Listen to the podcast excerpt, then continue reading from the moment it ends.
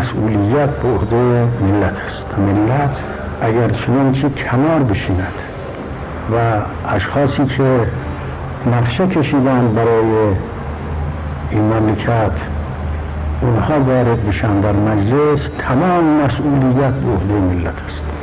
هر قدمی که بر ضد اسلام بردارند در نامی اعمال ملت نوشته میشه و اگر مشانه کنند در این امر، اهمال کنند، نروند و رأی ندهند، مسئولیت متوجه خود اونهاست، عیناً مسئولیتش متوجه ملت است.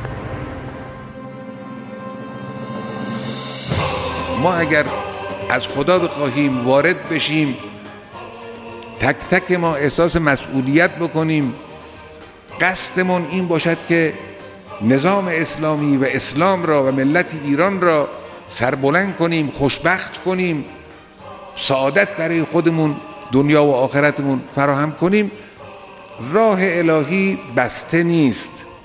ما اگر چنانچه قدم برداریم، خدای متعال راه رو باز میکند. عمده این است که ما همت کنیم، تصمیم بگیریم، بنا بگذاریم و من مطمئنم این انتخابات برای ملت‌های دیگر هم یک نشانه‌ای است.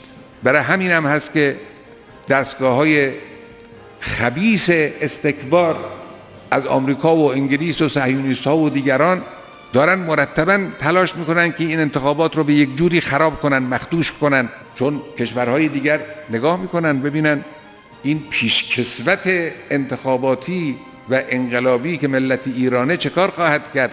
شما پیشکسوتید دیگه.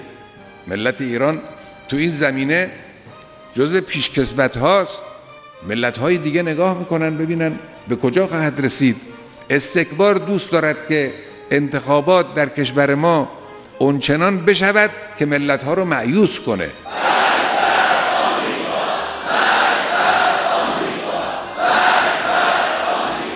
خب شما دیگه حرف آخر رو گفتید. مرگ بر آمریکا همون حرف آخره. ای ایران من، خورشید تابان، آینه